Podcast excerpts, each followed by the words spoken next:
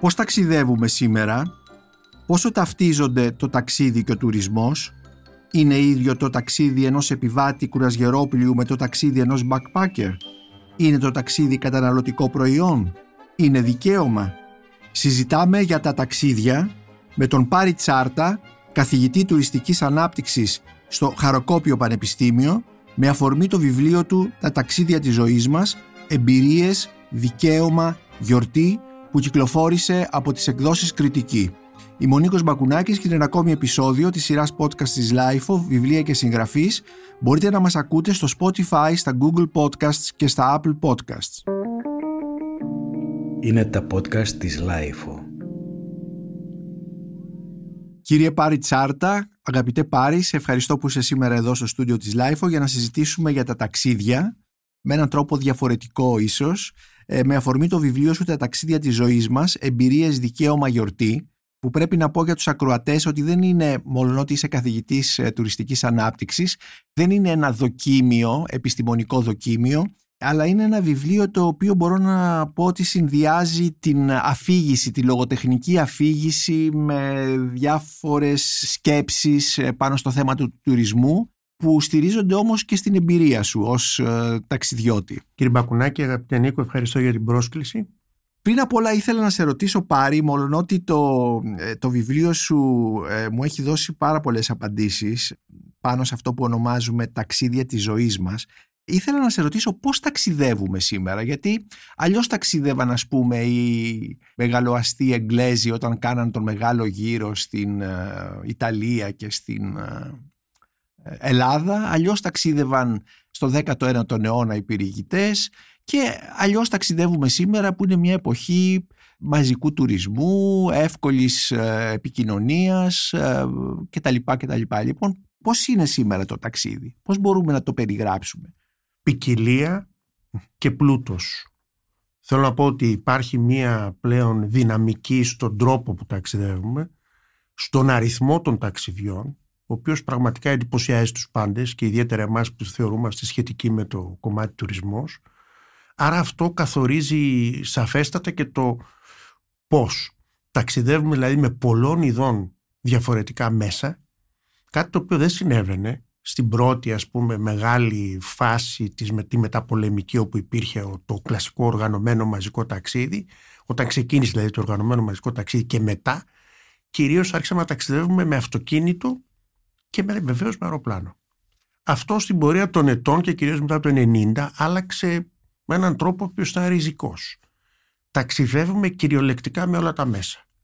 Εάν θέλουμε να μιλήσουμε βέβαια για τάσεις ισχυρές, το αεροπλάνο είναι ένα πολύ ισχυρό μέσο και δευτερευόντως το αυτοκίνητο. Όμως ταξιδεύουμε και με τα πόδια. Θέλω να πω ότι υπάρχει μια πολύ δυναμική και ενδιαφέρουσα πλέον ε, τάση που το ταξίδι έχει να κάνει και με το πώς βλέπουμε τη φύση, την ύπεθρο, την οδηπορία, την δηλαδή. οδηπορία. Σχετίζεται με σειρά πραγμάτων που τα ανακαλύπτουμε πάλι τις τελευταίες δεκαετίες, όχι ότι δεν υπήρχαν, αλλά τα ανακαλύπτουμε σιγά σιγά. Τι σημαίνει το ποδήλατο, τι σημαίνει ποδηλατόδρομος, τι σημαίνει scuba diving, το οποίο σημαίνει Θεωρείται παρα... ταξίδι και το ταξίδι, βέβαια. Το diving, ναι. Τι σημαίνει το ταξίδι ακόμα και του νου, δηλαδή μπορεί να είναι και ταξίδι σε ακινησία. Δεν χρειάζεται να μετακινήσει οπωσδήποτε, να υπάρχει πάντα ένα μεταφορικό μέσο.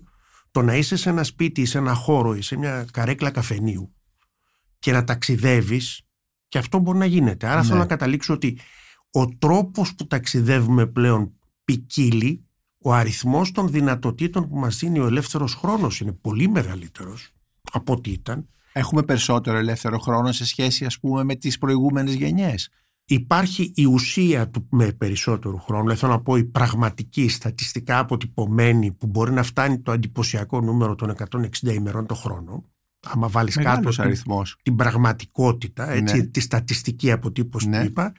Από την άλλη πλευρά όμως αυτός στην ε, ουσία των πραγμάτων δεν είναι τόσος, γιατί ναι. όπως καλά ξέρουμε και εσύ και εγώ και άλλοι πολλοί, σε αυτό το κομμάτι του ελεύθερου χρόνου άμεσα ή έμεσα εργαζόμαστε. Ναι. Δηλαδή εργαζόμαστε με ποικίλους τρόπους. Ναι, ότι ο ελεύθερος χρόνος είναι βέβαια σήμερα και ένα μεγάλο κομμάτι η οργάνωση του ελεύθερου χρόνου της οικονομίας, έτσι δεν Σαφέστατα. είναι. Που είναι ο τουρισμός, που είναι το entertainment, ε, που είναι η, η εστίαση, όλα αυτά που έχουν σχέση με τον ελεύθερο χρόνο. Πολύ Επομένως, σωστά. Εντυπωσίασε ίσως πολύ κάποιους το γεγονός ότι την τελευταία κυρίως δεκαετία οι διερευνήσεις που γίνανε και σε οικονομικό επίπεδο ανέδειξαν ε, την ευρύτερη οικονομία του πολιτισμού θα έλεγα εγώ, Μμμ. του ελεύθερου χρόνου και του πολιτισμού σε δυναμικότατη παραγωγική πλευρά της παγκόσμιας ανάπτυξης.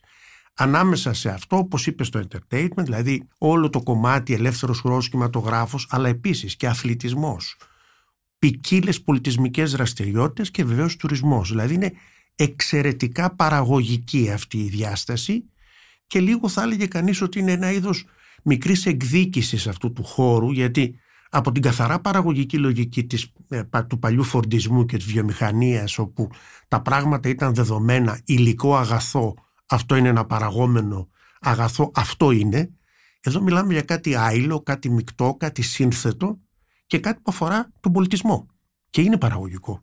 Είναι πολύ ενδιαφέρον αυτό και σημαίνει και μια αλλαγή του τρόπου που εργαζόμαστε. Δηλαδή έχει σημαντική σχέση το τι συμβαίνει στον ελεύθερο χρόνο ή στα ταξίδια με το πώς οι ίδιοι βιώνουμε το ταξίδι διότι παλιότερα το ταξίδι ήταν σχόλη. Δηλαδή πήγαινες ταξίδι είτε για διακοπές είτε για πολιτισμό είτε και για επάγγελμα. Επαγγελματική λόγη. Και δουλειά, ναι. Τώρα οι λόγοι ποικίλουν όσο μπορεί να σκεφτεί κανείς. Η Τα έχει στο ποικιλία. βιβλίο σου αυτά και θα μιλήσουμε για αυτά τα, Ναι. τους ποικίλους σκοπούς του ενός ταξιδιού. Αλλά ήθελα πριν να σε ρωτήσω, επομένως α, επειδή ανέφερες το φορντισμό και ότι το προϊόν πρέπει να είναι κάτι υλικό που το παίρνεις το αγοράζεις και τα λοιπά, εδώ όμως έχουμε ένα άειλο προϊόν, επομένως είναι καταναλωτικό προϊόν και αυτό. Δεν υπάρχει παρά μικρή αμφιβολία. Αρνούμε- Ναι. Αρνούμαστε λίγο να το αποφασίσουμε και κυρίως να το αποδεχτούμε. Ναι. Αλλά στην πραγματικότητα, αν θέλεις, κομμάτι της δυναμικής των σύγχρονων ταξιδιών είναι ότι κατόρθωσαν για δύο λόγους να γίνουν καταναλωτικά προϊόντα με Ναι. ποικιλία και με εξειδίκευση. Οι λόγοι πρώτα έχουν να κάνουν με τον, α, αυτό που αναφέρω, κύριο Μπλουμ, δηλαδή τον τότε πρωθυπουργό της Γαλλίας προπολεμικά και μετά από τον πόλεμο για λίγο, Καθιέρωσε, καθιέρωσε την, την, ε, ε, τις διακοπές. τις λεγόμενες ναι, παύσεις τις έλεγε τότε Ναι, ναι, και ναι. μάλιστα Ο Λεόν Μπλουμ. ο Λεόν Μπλουμ Ναι. τιμωρήθηκε λίγο πολύ γι' αυτό Ναι. γιατί θεωρήθηκε ότι εισήγαγε σε μια οικονομία παραγωγική εισήγαγε τη σχόλη ως ένα είδος βαρεμάρας και τεμπελιάς για τους Ναι. εργαζόμενους ενώ στην πραγματικότητα αυτό που έκανε ήταν ε, πραγματικά επαναστατικό, το μη διότι η μία εβδομάδα τότε έχει πλέον γίνει 5 και 6 και 7 Και αυτά, ναι, αυτή η ναι. μία λοιπόν, αυτή η σχόλη ήταν η βασική πρώτη αιτία να μπορέσει να αναπτυχθεί παγκόσμια ο τουρισμός με τα σύγχρονα ταξίδια και να γίνει Ναι. καταναλωτικό προϊόν. Η δεύτερη αιτία ήταν η tour operator, ήταν ο οργανωμένος τουρισμός. Και αυτό επίσης δεν μας αρέσει να το Ναι. πολύ συζητάμε. Οι tour operators ουσιαστικά είναι λίγο παλιότερο φαινόμενο. Είναι από το, ας πούμε, η Cook Ναι. είναι από τον ε, 19ο 19ο αιώνα. Ναι, ναι. Η, η πραγματική, αν θες, η οργανωμένη διάστασή τους είναι κυρίως με τα πολεμική του 60 και του 70, με τα τσάρτερ, με την πραγματικά Ναι. μαζικοποιημένη, οργανωμένη και παγκοσμιοποιημένη αγορά. Αυτό που κατόρθωσαν και έχει μια σημασία είναι ότι ένα προϊόν καταρχάς ακριβό και όχι εύκολο, το μετέτρεψαν με τον καιρό και γρήγορα θα έλεγα, σε ένα προϊόν το οποίο ήταν πολύ φτηνότερο, μπορεί να μην μας άρεσε και εξακολουθούν στοιχεία αυτού του οργανωμένου ταξιδιού να μην αρέσουν σε πολλούς, από την άλλη πλευρά όμως είναι το πιο δημοφιλές τουριστικό θα έλεγα ταξίδι ακόμα. Μμμ. Το έκαναν λοιπόν και πιο φτηνό και πιο μακρινό και πιο εύκολο, κυρίως για αυτούς οι οποίοι φοβόντουσαν, δεν ξέραν την ξένη γλώσσα προφανώς. Όλο αυτό όμως το τακτοποίησαν, το λέω σε εισαγωγικά, το μετέτρεψαν σε ένα όπως το λέμε πακέτο. Το πακέτο αυτό όμως για τον πολύ κόσμο ήταν πολύ ουσιώδες γιατί επέτρεψε σε μια διευρυμένη μαζική μεσαία τάξη πια να ταξιδεύει με ταχύτητα, με ευκολία και σε λογικά χρήματα. Άρα αυτοί οι δύο, ο Bloom από τη μία πλευρά και η Tour Operator ήταν οι δύο βασικές αιτίες Ναι. που τώρα μπορούμε να μιλάμε για καταναλωτικό προϊόν. προϊόν. Ε, Είναι δικαίωμα εκτός από προϊόν το, το να ταξιδεύεις; Ούτε συζήτηση. Θεωρώ δηλαδή ότι αν η τομή που αφορά την καταναλωτική του διάσταση ήταν ουσιαστική, αυτό που άλλαξε πραγματικά την ε, δυναμική των ταξιδιών και τα έκανε κάτι που είναι πλέον στην καθημερινότητά μας, στους οικογενειακούς προϋπολογισμούς, στα όνειρά μας, δηλαδή στο τι θέλουμε να τα κάνουμε, είναι το ότι απέκτησε πλέον τη σημασία ενός κοινωνικού δικαιώματος. Αυτό το καταλάβαμε αρχικά στα μέσα της δεκαετίας του 80 όταν κάποιες πρώτες έρευνες της τότε Eurostat στην Ευρωπαϊκή Ένωση μας έδειξαν κάτι που μας φάνηκε παράδοξο τότε ότι οι μέσοι Ευρωπαίοι, πολλοί όμως σε νούμερα, προτιμούσαν να πάνε ταξίδι ως δαπάνη εκείνη την εποχή τυπικά ελαστική, έπαψε να είναι ελαστική, έγινε ανελαστική, προτιμούσαν να πάνε ταξίδι ως κάτι το οποίο θεωρούσαν δικαίωμα σε αιτήσια βάση. Και αντίθετα θυσίαζαν θα έλεγα μια δαπάνη πολύ ουσιαστική που μπορεί να ήταν η παιδεία των παιδιών, η αγορά ενός αυτοκινήτου, το δάνειο του σπιτιού. Έπαψε λοιπόν να είναι κάτι έκτακτο ή εξτρά και έγινε μια πραγματικότητα δομική στη λειτουργία των αναπτυγμένων κοινωνιών και αυτό ήταν σαφέστατα τομή. Άρα 40 χρόνια πριν θα έβαζα εγώ μια, έτσι, μια τομή όπου η έννοια κοινωνικό δικαίωμα εκεί βοήθησε πολύ και η περίπτωση του κοινωνικού κράτους πώς τοποθέτησε τον ελεύθερο χρόνο στη λειτουργία όλων μας στα πλαίσια της αναπτυγμένης κοινωνίας έγινε λοιπόν δικαίωμα και αυτό το δικαίωμα φαίνεται ότι δυσκολευόμαστε να το απεμπολίσουμε. Αυτό και στην πανδημία πιστεύω. Θες να πεις ότι σήμερα κινδυνεύει αυτό το δικαίωμα; Γιατί πώς συνδέεται η απεμπόλησή του με αυτά τα φαινόμενα του υπερτουρισμού και όλης αυτής της συζήτησης τέλος πάντων, της πραγματικότητας μάλλον έτσι και της αλωτρίωσης και της καταστροφής πολλές φορές τοπίου, ε, παραδοσιακών οικισμών, νησιών, ιστορικών πόλεων όπως η Βενετία, το Άμστερνταμ κτλ. Υπάρχουν λύσεις. Ξεκινάω έτσι με αυτόν τον τρόπο. Δηλαδή θέλω να πω ότι η λογική του, του δικαιώματος δεν αλλαζει Αλλάζουν τα γούστα μας, αλλάζουν οι επιλογές μας, αλλά αυτό δεν γίνεται με έναν τρόπο που είναι ομαδικός και μαζικός. Τι εννοώ; Ο ίδιος άνθρωπος μπορεί όπως καλά είπες να πάει σε έναν προορισμό με προβλήματα υπερτουρισμού, καλή ώρα η Βενετία ή η Βαρκελόνη ή και η Μύκονος. Η Σαντορίνη. Ή η Μύκονος, η Σαντορίνη. Ναι, ναι, ναι. Ο ίδιος όμως και οι Ιταλοί πρώτοι μίλησαν για λοβοτομημένο τουρίστα μπορεί τρεις μέρες μετά να βρίσκεται στο φαράγγι της Αμαριάς και να περπατάει. Ο ίδιος μπορεί να πηγαίνει μετά στο Σάρμελ Σέιχ στην Αίγυπτο και να κάνει σκουμπα diving. Αυτό που λοιπόν ανακαλύπτουμε είναι ότι οι τουρίστες, εμείς δηλαδή, είμαστε και τουρίστες και ντοπιοι Δηλαδή αντιμετωπίζουμε το ταξίδι με ποικίλες προσεγγίσεις, οι ίδιοι άνθρωποι. Έχουμε και άλλους οι οποίοι όμως, είναι η δεύτερη ομάδα, είναι ζηλωτές. Είναι αυτοί οι οποίοι δεν θα πάνε ποτέ σε έναν υπερτουριστικό, έναν προορισμό με υπερτουρισμό. Θα προτιμήσουν τα ταξίδια που θα οργανώσουν μόνοι τους, τα ταξίδια τα εναλλακτικά, τα περιπατητικά, τα πιο βιώσιμα. Έχουμε λοιπόν δύο διαφορετικές συμπεριφορές. Άνθρωποι οι οποίοι ταξιδεύουν με ποικίλους τρόπους οι ίδιοι, σε αιτήσια βάση, σε μια βάση κάποιων ετών δηλαδή, προς τους. Μπορεί να μπουν και σε κουρασγερόπουλο, αλλά μπορούν να, να ταξιδέψουν και ως backpacker. 100%.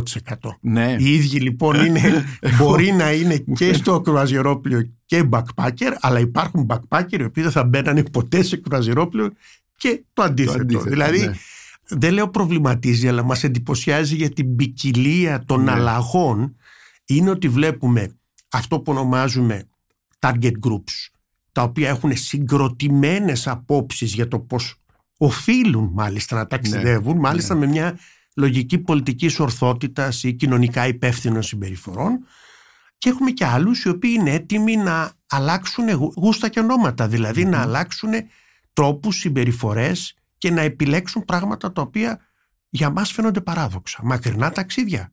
Ναι. Κοντινά ταξίδια επίσης. Οι ίδιοι άνθρωποι. Άρα εδώ βλέπουμε ποικιλία κινήτρων. Αλλά από την πλευρά των ανθρώπων που ζουν σε τόπους ε, όπου ο υπερτουρισμός ε, δημιουργεί θέματα. Αυτοί πώς βλέπουν τους τουρίστες; Το κίνημα αυτό της πετσέτας που είδαμε φέτος που δεν ξέρω ακριβώς ήταν από ντόπιους που θέλανε να απελευθερώσουν τις ακτές, τις πλάζ κτλ. Αυτό δεν δημιουργεί νέες συγκρούσεις. Επειδή έχω μια εμπλοκή τέλος πάντων και γνωρίζω και την περίπτωση, ήταν από ντόπιους και από παραφεριστές. Ναι. Παραφεριστές αυτούς που λέμε σταθερούς. Ναι. Άρα δεν είναι τίποτα άλλο από αυτό το οποίο πρέπει να συμβαίνει. Δηλαδή η διεκδίκηση του δημόσιου χώρου είναι υποχρέωση αν κάτι έχει σημασία στον μαζικό τουρισμό και στα προβλήματα που μπορεί να δημιουργήσει σε προορισμούς, είναι να καταλάβουν και οι ντόπιοι και όλοι όσοι εμπλέκονται στο επιχειρήν, να το πω έτσι, ότι η υπόθεση δημόσιος χώρος δεν μπορεί να είναι η υπόθεση μόνο των υποδομών του τουρισμού. Με κανέναν τρόπο. Υπάρχουν λοιπόν όρια και αυτά τα βάζει ο βιώσιμος τουρισμός. Είναι πολύ σημαντική η εξέλιξή του εκεί. Υπάρχουν όρια στο τι μπορείς να κάνεις και αυτά τα όρια σε πολλές περιπτώσεις, όχι μόνο στην Ελλάδα βέβαια, ξεπερνιόνται με τρόπους οι οποίοι καταλήγουν και εκεί πρέπει να φτάσουμε να ναι. συζητάμε, να πιέζουν και να υποβαθμίζουν το προϊόν. Δεν ναι. κάνει σε κανέναν καλό υποβάθμιση του προϊόντος. Οπότε εδώ πέρα οι αλλαγές που είδαμε με εναλλακτικό τουρισμό ή με βιώσιμο τουρισμό είναι η απάντηση σε τέτοιου τύπου διαδικασία. Δηλαδή τον υπερτουρισμό εννοώ. Βιώσιμος, όταν λέμε βιώσιμος, τι εννοούμε; Τι δηλαδή τον ορίζουμε με όρους ποσοτικούς, με όρους ε, τι ιδεολογικούς, δεν ξέρω. Τι είναι ο βιώσιμος τουρισμός; Σωστή ερώτηση και όχι δύσκολη απάντηση, αλλά πάντα είναι μια απάντηση η οποία συνδέεται με πράγματα τα οποία για τον πολύ κόσμο μπορεί να θεωρούνται λίγο ε, θεωρητικα Είναι πλαίσιο θεσμικό, νομικό και αναπτυξιακό το οποίο έχει τεθεί κατά κύριο λόγο από την Ευρωπαϊκή Ένωση από την δεκαετία του 80. Έχει να κάνει με ποιότητα, με όρια σχεδιασμού και έχει να κάνει και με αριθμούς. Ναι. Δηλαδή το τι μπορείς να κάνεις και τι περιβαλλοντικό αποτύπωμα μπορεί να προκαλεί αυτό που κάνεις πλέον ως επιχείρηση ή ως προορισμός καθοριστικά μπορεί να επηρεάζει την επένδυση που θα κάνεις. Ό,τι επηρεάζει την επένδυση είναι ένα είδος γαϊτανάκι θα το έλεγα, επηρεάζει από την άλλη πλευρά την ποιοτική ζήτηση. Αυτό λοιπόν που ανακαλύπτουμε είναι όπου έχουμε και είναι πάρα πολλές πλέον οι περιοχές βιώσιμες προσεγγίσεις σε προορισμούς και επιχειρήσεις ενώ ανεβαίνουν οι τιμές, είναι πιο ακριβό το βιώσιμο, οι τουρίστες που έρχονται είναι σαφώς ποιοτικότεροι και αυτό συμβαίνει σταδιακά τα τελευταία 20 χρόνια και στην Ελλάδα. Είσαι αισιόδοξος λοιπόν; Είμαι μετρημένα αισιόδοξο, ναι. αλλά από την άλλη πλευρά. Ε, σε ρωτάω, έχει σημασία η γνώμη σου, γιατί είσαι καθηγητής τουριστικής ανάπτυξης, έχεις πάρα πολύ μεγάλη εμπειρία σε έρευνες, σε projects κτλ. Δεν είσαι απλώς ε, ένας ακαδημαϊκός που μένεις μέσα στο εργαστηριό σου και τα σκέφτεσαι αυτά. Έχεις δηλαδή επαφή με την πραγματικότητα. Οπότε με ενδιαφέρει να δω αν ένας ειδικός που έχει επαφή με το αντικείμενο λέει ότι είναι μετρημένα αισιόδοξος ή. Είμαι λοιπόν μετρημένα αισιόδοξος υπό δύο βασικούς Στον τουρισμό δεν μπορούμε να είμαστε επιτίδιοι ουδέτεροι.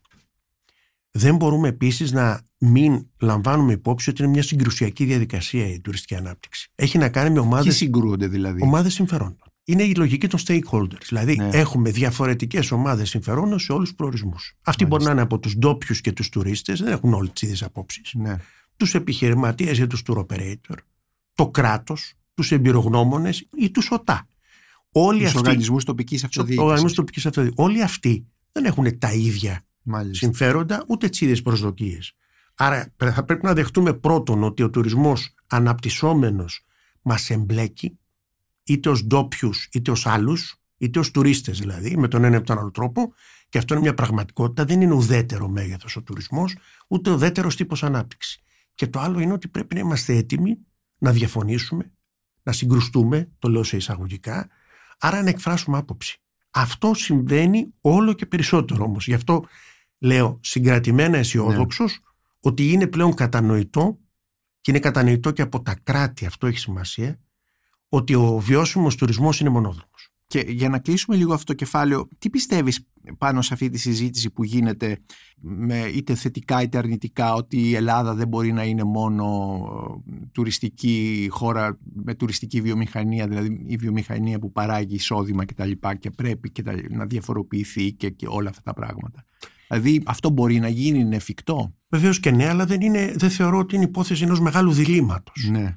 Πρέπει να βλέπει κανείς τι πόρους διαθέτει. Αναπτυξιακά πρέπει να αποδεχτούμε ότι ως χώρα έχουμε σειρά πόρων που έχουν χαρακτηριστικά Όποτε διεθνοποιηθήκαμε ως χώρα, είτε αυτό ήταν εμπόριο, είτε ήταν ναυτιλία, είτε ήταν τουρισμός, πήγαμε σαφώς καλύτερα. Αντίθετα, δεν μπορώ να πω ιστορικά ότι θα έλεγα το ίδιο πράγμα σε ό,τι αφορά τον αγροτικό τομέα ή τη βιομηχανία. Ναι. Δεν μπορεί σε όλα λοιπόν αυτά τα ζητήματα να μην υπάρχει μια πραγματικότητα ναι. και μια ιστορική τέλος πάντων αλήθεια Έχουμε λοιπόν ένα δεδομένο ότι οι πόροι αυτή τη στιγμή, αλλά μεγάλη προσοχή σε αυτό, οι πόροι δεν σημαίνουν μόνο μαζικό τουρισμό. Στην Ελλάδα επί πολλά χρόνια ξεχάσαμε πόσο εντυπωσιακούς πόρους διαθέταμε και αρχίσαμε και το καταλαβαίνουμε πάλι τα τελευταία 20 χρόνια στον ειδικό και εναλλακτικό τουρισμό. Ναι. Δηλαδή έχουμε πολλών ειδών, να το πω έτσι, τουρισμούς. Τα θέτεις αυτά τα θέματα στο βιβλίο σου, μιλώντας για, για τουρισμό και ταξίδι που έχουν σχέση ε, με τη θρησκεία, θρησκευτικό τουρισμό, που έχουν σχέση με τη γαστρονομία, γαστρονομικό τουρισμό, που έχουν σχέση με το κρασί, τον ίνοτουρισμό, που έχουν σχέση φυσικά με τον πολιτισμό και όλα αυτά τα πράγματα με τα μουσεία, που έχουν σχέση με τον αγροτουρισμό. Επίσης ε, ε, συζητάς το θέμα του οικοτουρισμού. Βλέπουμε λοιπόν ότι υπάρχουν πολλοί εναλλακτικοί τουρισμοί, έτσι, πολλές εναλλακτικές πλευρές του τουρισμού και μάλιστα μέσα στο βιβλίο σου αναφέρεσαι και σε τουρισμούς της τρίτης ηλικίας ή της τέταρτης ηλικίας γιατί πλέον δημογραφικά νομίζω ότι πρέπει να μιλήσουμε και για την τέταρτη ηλικία, έτσι δεν είναι έτσι που αυξάνεται το όριο ζωής τουλάχιστον στο δυτικό πολιτισμό και βλέπουμε ότι ε, οι άνθρωποι που ταξιδεύουν δεν είναι προσδιορισμένοι από μια συγκεκριμένη ηλικία αυτή που θα ονομάζουμε παραγωγική αλλά τα ηλικιακά όρια έχουν διευρυνθεί.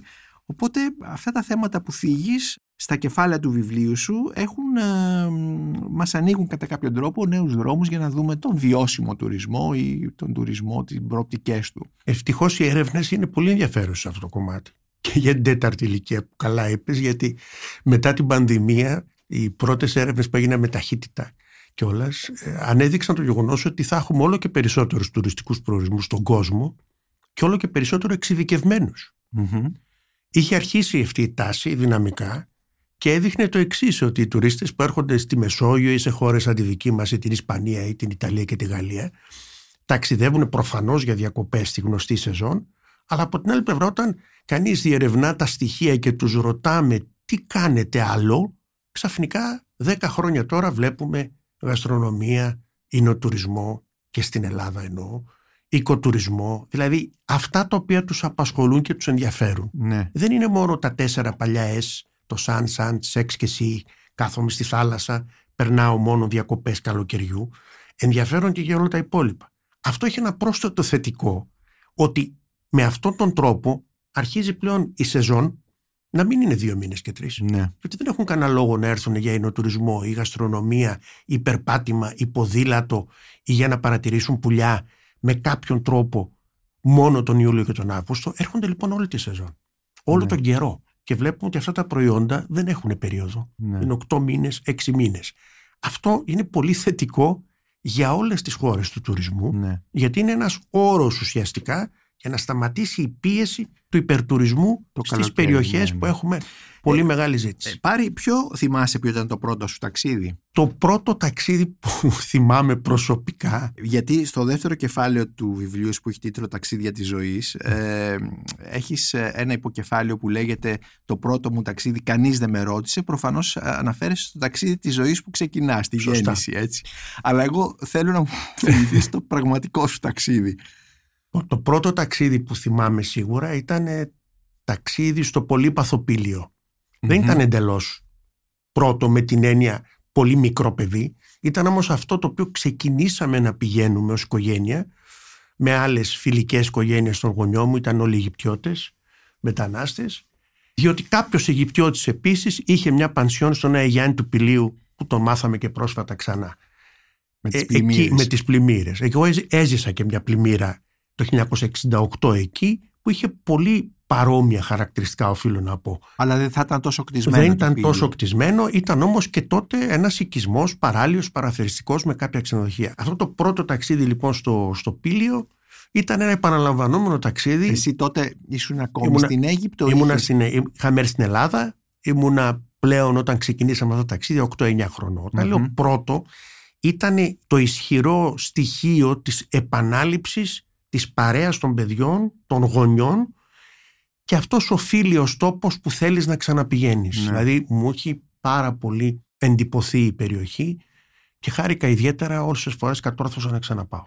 Ναι. Είναι λοιπόν ένα ταξίδι που συνδέεται με διακοπές οικογένειας Οικογένεια. το οποίο ήταν λίγο περιπετειώδες εκείνη την εποχή ναι. γιατί δεν πήγαινες και πολύ εύκολα στο πήλιο της εποχής. Αλλά είχε ήδη. Και ιδιαίτερα στον Αγιάννη, έτσι. Και ιδιαίτερα στον Αγιάννη. Είχε ήδη όμως τουρίστες. Εκείνη ναι. την εποχή είχε Αυστριακούς, είχε Γάλλους, είχε Γερμανούς, πολύ κόσμο. Για, την, για την περίοδο που συζητάμε, δεκαετία του 60. Άρα το πρώτο ταξίδι ήταν αυτό. Το ταξίδι που με την οικογένεια. Που μου εντυπώθηκε. Το ταξίδι όμως που κάνεις μόνος σου ή με φίλους σου, δηλαδή που το οργανώνεις εσύ, που δεν, δεν σε παίρνουν μαζί τους κάποιοι για να κάνετε ένα ταξίδι όπως συνέβαινε όταν είσαι, συμβαίνει όταν είσαι παιδί; Αυτά ήταν τα φοιτητικά. Ίσως από τα πιο ενδιαφέροντα που ήταν και ένα πράγμα που έχω καταγράψει είναι ένα είδος χοπών χοπόφ ας πούμε Ναι. ταξίδι που έκανα με το που μπήκα στο πανεπιστήμιο. Θυμάμαι πολύ καλά ότι έκανα 54 μέρες ε, το Αιγαίο. Ναι. Δηλαδή πρέπει να άλλαξα 14 νησιά από ό,τι θυμάμαι. Ήταν ένα ταξίδι λοιπόν σε εισαγωγικά το λέω μερικής ενηλικίωσης Ναι. κιόλας. στο Αιγαίο, η ενηλικίωση στο οι Αιγαίο. κυκλάδες ναι, το ναι. δεκάνη. Δηλαδή άλλαζα πλοία με την Ναι. παρέα μου τότε. Πήγαμε, ξεκινήσαμε και περίπου τελειώσαμε μαζί με το καλοκαίρι. Και μπη- Ναι. μετά αρχίσαμε να πηγαίνουμε στα πανεπιστήμια όπου ο καθένας και μπει. Αυτό ήταν πολύ ενδιαφέρον και πολύ εντυπωσιακό γιατί ήταν η περίοδος των ενοικιαζόμενων δωματίων, αλλά ήταν και η περίοδος που καλά είπες πριν, των backpackers. Δηλαδή Ναι, είδαμε τα σακίδια. πολύ συγκεκριμένα τα σακίδια. Ναι. Ακούσαμε την εντυπωσιακή τότε ορολογία η Σαμαρωμένη. Α, που το Σαμάρι, ναι, μετά ναι, ναι. το είδα και ως αναφορά σε επιστημονική βιβλιογραφία από τη Μύκονο. Είχαμε λοιπόν εμπειρίες οι οποίες ήταν την εποχή εκείνη η δεκαετία του 70 πολύ εντυπωσιακές από τα νησιά που είχαν αρχίσει να αναπτύσσονται αλλά ήταν επίσης και παράδεισοι. Ναι. Για να είμαστε ειλικρινείς, δηλαδή ήταν σε κατάσταση στα σπάργανα αναπτυξιακά ναι, ναι. και αυτό ήταν πολύ πολύ ενδιαφέρον για μας ως παρέα. Άρα αυτό το ταξίδι το καταγράφω ως ένα πολύ ιδιαίτερο Ταξίδι ταξίδι. ενηλικίωσης λοιπόν. Και το πρώτο σου ταξίδι στο, σε εξωτερικό; Τυπικά ήταν στο Λονδίνο Ναι. και ήταν και για λόγους λίγο παράδοξους γιατί είχα πάει για ένα θέμα υγείας το οποίο δεν ήταν ιδιαίτερα σοβαρό όταν ήμουν έφηβος. Και εκείνη την εποχή πιθανώς θυμάσαι ότι η τάση ήταν ότι ε, αφού κοιτάζαμε τα πάντα στην Ελλάδα έπρεπε να πάρουμε κάποιον και να τον πάμε να τον κοιτάξουν και στο Λονδίνο γιατί εκεί θεωρούσαμε ότι υπήρχε καλύτερη Υπήρχε ιατρική για καλύτερη περίθαλψη. ιατρική. Κάτι που Οπότε- δεν συμβαίνει σήμερα. Ναι, γιατί ακριβώς. εκεί η ιατρική έχει καταρρεύσει. Ακριβώς. ναι. Οπότε ήταν ένα ταξίδι στο Λονδίνο. Το ταξίδι όμως που θεωρώ ότι ήταν πολύ ουσιαστικό ήταν το ταξίδι στη Γαλλία, δηλαδή στο Παρίσι καταρχάς. Συνδεόταν και με το, με το σχολείο, με τις σπουδές μου γιατί τέλειωσα γαλλικό σχολείο. Και ήταν πολύ ενδιαφέρον γιατί με έφερε σε σχέση με τις ριζες Μμμ. αν θέλεις, πρώτον του σχολείου. Και το δεύτερο και το πιο για μένα επαναλαμβανόμενο ταξίδι έχει να κάνει με την Ιταλία. Κυρίως διότι η καταγωγή του πατέρα μου ήταν κατά το ίμιση Ιταλός από τη μητέρα του οπότε αυτό το ταξίδι στην Ιταλία συνδεόταν με στι- ε, σειρά πραγμάτων τα οποία ζούσαμε στο σπίτι Μάλιστα. από τον πατέρα μου, από τις αδελφές του από την, ε, τις δικές του αναμνήσεις αυτό το τρίτο λοιπόν ταξίδι στο εξωτερικό και έχει τα δύο προηγούμενα ήταν αυτό που ουσιοδός καθόρισε την ανάγκη μου να ξαναπηγαίνω αυτή ήταν η Ιταλία Ιταλία, ναι. και συνεχίζει Από πού καταγόταν ο πατέρας ο σου; πατέρας μου καταγότανε από μια πολύ τυπικά φτωχή περιοχή, τυπικά ενώ τότε, Ναι. το Φριούλι που είναι στη Α, Βόρεια Ιταλία, Βόρεια Ιταλία, ναι. το οποίο μετά πλούτησε, νομίζω διότι ήταν μια από τις περιοχές που έβγαλε τη Σαμπούκα, έβγαλε πάντως ένα πολύ δυνατό Ιταλικό λικέρ και Και αναπτύχθηκε πολλά κρα- πολύ, και κρασί. και πολύ, πολύ η κρασί περιοχή μετά, του στην, Φριούλ, πορεία, δηλαδή, μετά ναι, στην ναι, πορεία. Ναι, Ήταν από εκεί λοιπόν μετανάστες και αυτοί, οι γονείς του δηλαδή, στην Αίγυπτο. την Αίγυπτο. Οπότε εκεί έγιναν τα, οι γάμοι και οτιδήποτε άλλο συνέ, Ναι. συνέχισε για να επιστρέψουμε μετά. Σου έκανα αυτή την ερώτηση γιατί θέλω να πάω σε ένα κομμάτι του βιβλίου σου όπου αντιπαραθέτεις ε, τον, αυτό που ονομάζουμε ε, φλανέρ, Μμμ. δηλαδή ο περιπατητής, αυτός δηλαδή που δεν είναι βιαστικός, αυτός που παρατηρεί, που χαλαρώνει, που ξεχνιέται περπατώντας και τα λοιπά και σε αντιπαράθεση με μια πρακτική σημερινή του all inclusive του τουρισμού δηλαδή που έρχονται σε ένα προορισμό, κλείνονται σε ένα ξενοδοχείο ε, φορώντας ένα βραχιολάκι, τρώνε εκεί και τα λοιπά και δεν έρχονται σε καμία επαφή με το, Μμμ. με το περιβάλλον. Δηλαδή δεν υπάρχει καμία μεταπολιτισμική μεταφορά σε ένα... Ο Φλανέρ είναι ίσως, είναι πολύ παλιά ιστορία. Ναι, βέβαια, Συνδέεται φυσικά. με τον Νταντί όπως λέω, Ναι. δηλαδή με αυτούς οι οποίοι πραγματικά κυρίως από τα πρώτα παρισινά καφέ. Ναι. Από εκεί ξεκίνησε η συζήτηση και από το μεγάλο tour, το Grand Tour. Ξεκίνησαν λοιπόν να πηγαίνουν στα καφέ, να κάθονται, να κοιτάν, να μιλάν, να παρατηρούν. Δεν ήταν όμως ούτε ιδιαίτερα δυναμικοί, ούτε συστηματικοί, ούτε τουρίστες. Ήταν περιηγητές οι οποίοι άφηναν το μυαλό τους να ταξιδεύει. Α- Σε αυτούς χρωστάμε ουσιοδός αυτό που λέμε ανακάλυψη της πίσω πλευράς. Δηλαδή ήταν οι περιηγητές αρχικά και κατόπιν οι τουρίστες οι οποίοι με αποφασιστικό τρόπο θα έλεγα είπαν ότι πρέπει με κάποια φόρμουλα να γνωρίσω το άλλο Παρίσι. Την άλλη Λιόν, την άλλη Αθήνα.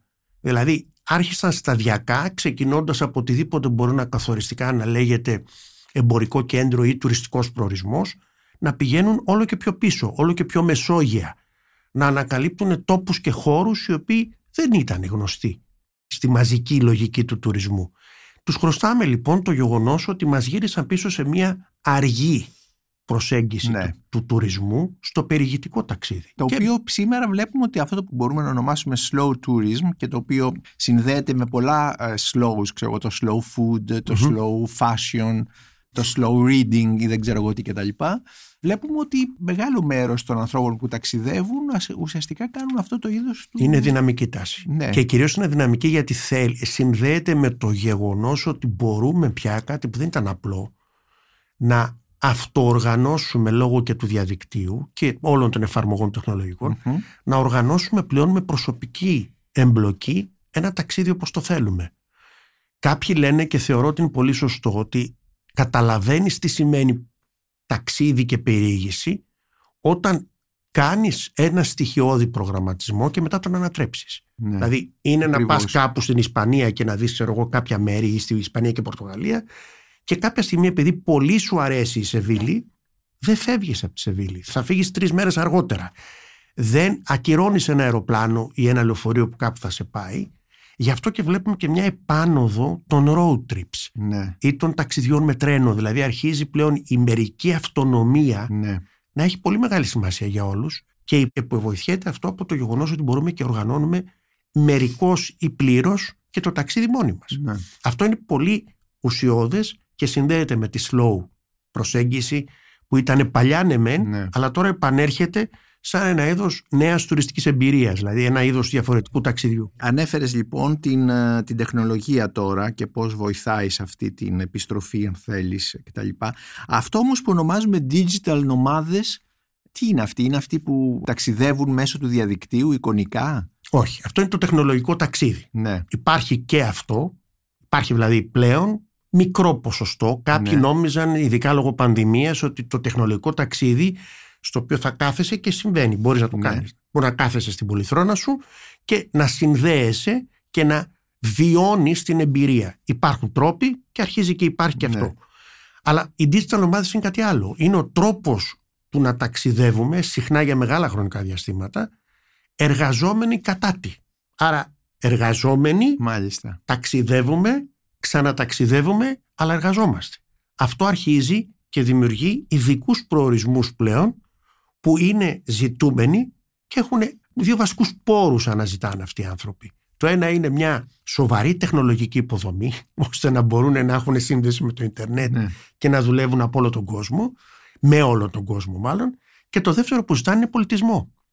Οπότε μεγάλοι προορισμοί ή προορισμοί συχνά ορεινοί ή νησιωτικοί που μπορούν να προσφέρουν αυτά τα δύο και πολύ αστικοί αρχίζουν και έχουν ζήτηση Μάλιστα. για digital ομάδες και βλέπουμε ας πούμε ότι σε περιοχές της Ευρώπης πολύ συχνά αλλά και της Ασίας τα τελευταία χρόνια μπορεί να υπάρχουν 30.000 άτομα ή 50.000 τα οποία ζουν μόνιμα στην Ελλάδα ας πούμε το χειμώνα εργαζόμενοι από την Αθήνα, από τη Σύρο, από περιοχές της Κρήτης και από άλλες που δεν τις ξέρουμε και είναι πολλές. Υπάρχει λοιπόν μια ισχυρή τάση που αποσυνδέει το χώρο εργασίας, τον ελεύθερο χρόνο μας και το ταξίδι. Τα συνδέει πάλι μέσω του υπολογιστή. Αυτό έχει συγκροτήσει την ομάδα των digital. Το επιτρέπουν βέβαια γιατί οι συνθήκες πλέον. Ναι. Είναι... Ιδιαίτερα μετά την πανδημία. Ακριβώς. Είναι πλέον πιο αποδεκτό ναι. και κοινωνικά ναι. να δουλεύεις από απόσταση, υβριδικά ή όχι, με αποτέλεσμα αυτό ναι. να γίνεται και πιο εύκολο. Υπάρχει ένα υποκεφάλαιο στο βιβλίο σου που αναφέρεσαι στο ταξίδι σαν πεδίο πολιτικής ορθότητας. Τι ακριβώς εννοείς; Βόηθησε πάρα πολύ το γεγονός ότι αναδείχθηκε λόγω της περιβαλλοντικής κρίσης της δεκαετίας του 70 που την έχουμε λίγο ξεχάσει ήταν η υπόθεση με τα πυρηνικά τότε τα πρώτα πράσινα κόμματα στη Γερμανία και στη ναι. Γαλλία κτλ Πόθησε πάρα πολύ αυτή η περίοδος στο να αναδειχθεί το θέμα περιβάλλον και πολιτισμός σαν υπόθεση πραγματικής πολιτικής ορθότητας. Οφείλαμε και οφείλουμε από τότε να προστατέψουμε το περιβάλλον, να αναδείξουμε τον πολιτισμό. Ακούγεται λίγο έτσι παιδαγωγικής λογικής και ναι. λίγο χειραγώγηση αυτό όλο. Στην πραγματικότητα όμως συνδέθηκε και πολύ θετικά με το λεγόμενο κοινωνικά υπεύθυνο Πάρα πολλοί Ευρωπαίοι ιδιαίτερα σε έρευνες που γίνανε στη δεκαετία του 80 και του 90 θεωρούσαν την υπόθεση προστασία του περιβάλλοντος υποχρέωσή τους και συνθήκη για να ταξιδέψουν στο εξωτερικό. Ένα από τα πράγματα που είδαμε ήταν το πώς ενδιαφερόντουσαν για τα προστασία περιβάλλοντος και πολιτισμού. Ένα δεύτερο που ήταν ιδιαίτερα ενδιαφέρον ήταν η αντίδραση που ήταν γρήγορη στα προβλήματα που είχε δημιουργήσει ο λεγόμενος εξωτουρισμός στον τρίτο κόσμο. αυτό, ναι, ναι. Τότε. Έτσι. Ο εξωτουρισμός σήμερα εξακολουθεί να είναι μια, ένα ισχυρό κομμάτι είναι, του αλλά τουρισμού. Αυτό που ζήσαμε, Νίκο, την περίοδο τότε που οργανωμένες εταιρείες, ιδιαίτερα από την Ευρώπη αλλά και από την Αυστραλία, τις ΗΠΑ, ταξιδεύαν προφανώς αμυγός με άντρες τουρίστες για να πάνε στην Ασία τότε, Νοτιοανατολική Ασία. Για αυτό το λόγο, αυτό έχει σβήσει σχεδόν σβήσει αυτό. παντελώς. Υπάρχει ναι. όμως σε ατομικό αυτόνομο ναι. ποσοστό ένας αριθμός ταξιδιών. Δηλαδή δεν υπάρχουν πλέον tour, τα οργανωμένα aeros tours που είχαμε τότε στην Ολλανδία και διάφορα άλλα γραφεία κιόλας. Ναι, ναι, ναι. Αυτά έχουν για πολλούς λόγους, κυρίως λόγω της αντίδρασης και της τότε Ευρωπαϊκής Ένωσης και της εκκλησιας που ήταν πολύ ενδιαφέρον, των τουριστών από την άλλη πλευρά, αλλά και των ντόπιων. Δηλαδή σε χώρες όπως ήταν οι Φιλιππίνες για παράδειγμα. Γιατί εκεί ήταν ανή, ανήλικοι στη, στην πορνεία αυτή. Επομένως, αυτά τα κινήματα, τα τελευταία τα κινήματα, τα MeToo και τα λοιπά έχουν παίξει, έχουν αλλάξει τον τουρισμό; Σαφώς. Αλλά από την άλλη πλευρά εκείνη την περίοδο στηρίχθηκε αν θέλεις ως εξωτουρισμός και στο γεγονός της απόλυτης φτώχειας που βιώναν αυτές οι χώρες. Όταν αυτό σταδιακά βελτιώθηκε, αλλά υπήρξαν και αντιδράσεις ντόπιων, εκκλησίας και όλων των Ευρωπαίων που μπήκανε σε αυτή τη λογική του κοινωνικά υπεύθυνου ταξιδιού, το είδαμε αυτό να δουλεύει πάρα πολύ. Ήταν είδος, εγώ θα έλεγα, ήταν μια από τις πρώτες εκφάνσεις της κοινωνίας των πολιτών, που το συζητάμε τώρα πολύ καθημερινά. Η πρώτη ίσως δυναμική τέτοια παρουσία ήταν αυτή. Στον τουρισμό τουλάχιστον, έτσι. Άρα είχε μια σημασία σε αυτό που με ρώτησες, το πώς αυτή η πολιτική ορθότητα εκφράστηκε και στο περιβάλλον και στον πολιτισμό που θεωρείται πλέον απόλυτος πόρος. Δηλαδή βλέπουμε σε τοπικό επίπεδο μια πολύ έτσι σκληρή, αυτό αναφέρα πριν με τις συγκρούσεις, μια σκληρή αντιπαράθεση σε ζητήματα που αφορούν το πώς διαχειρίζεται κανείς τον πολιτισμό. Οι ντόπιοι πλέον και όχι μόνο βάζουν κοκκίνες γραμμές και ανακαλύπτουν, αυτό μου εντυπωσιάζει και εμένα, ανακαλύπτουν σε, συνεχώς στοιχεία της πολιτισμικής κληρονομιάς λόγω αυτής της αντιπαράθεσης τα οποία τα είχαν ξεχάσει. Δηλαδή η στοιχεία του πολιτισμού, η γαστρονομία δεν ήταν δεδομένη, ούτε το κρασί ήταν δεδομένο. Ούτε παραγωγικές διαδικασίες σχετικές με τον πολιτισμό, βιοτεχνικές και άλλες ήταν δεδομένες. Όταν αυτό άρχισε να πιέζεται από τον μαζικό τουρισμό, να υπάρχει παντού υποδομή ξενοδοχείων και σχεδόν τίποτα άλλο, η αντίδραση ήταν να αρχίσουμε να πηγαίνουμε σε εισαγωγικά το λέω λίγο πίσω στις ρίζες. Και έτσι είδαμε ντόπιους ή ομάδες παραθεριστών αυτών που είναι συνήθως πολλά χρόνια κάπου να αναδεικνύουν και να ανακαλύπτουν στοιχεία ενός μιας πολιτισμικής κληρονομιάς η οποία μπορεί να ήταν ενυπνώση αλλά υπήρχε. Και για να οδηγηθούμε προς το τέλος μας πάρει ήθελα να σε ρωτήσω υπάρχει κάποιο ταξίδι που δεν έχεις κάνει, που θέλεις να κάνεις; Προφανώς. Ναι. Αυτό που θέλω να ξανακάνω, όχι ακριβώς ίδιο ταξίδι, ναι. θέλω να κάνω ένα, ένα road trip χωρίς πρόγραμμα. Θέλω να, είμαι, να μπω σε ένα, στο αυτοκίνητο και να κάνω ένα ταξίδι σε αυτή την πολύπαθη αλλά κατά τη γνώμη μου πάρα πολύ ενδιαφέρουσα Ευρώπη ξεκινώντας από την Ελλάδα και καταλήγοντας στην Νορβηγία. Το δεύτερο όμως που πολύ θέλω να κάνω πολλά χρόνια τώρα είναι η Γαλλική Πολυνησία. Θα ήθελα πολύ να μπορέσω να πάω. Είναι μακρινό αλλά είναι μακρινό και κοντινό. Δηλαδή μπορείς να το κάνεις, είναι ναι. όμως ακριβό. Έχει και αυτό μια σημασία να το λέμε. Λοιπόν, σου εύχομαι να το κάνεις. Να είσαι πολύ καλά. σε ευχαριστώ πάρα πολύ για αυτή τη συζήτηση, Πάρη Τσάρτα. Ευχαριστώ και εγώ Νίκο, να είσαι καλά.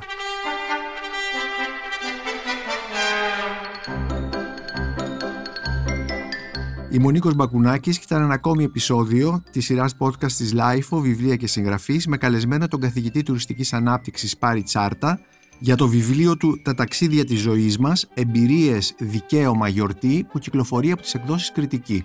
Μπορείτε να μας ακούσετε και στο Spotify, στα Google Podcast και στα Apple Podcast.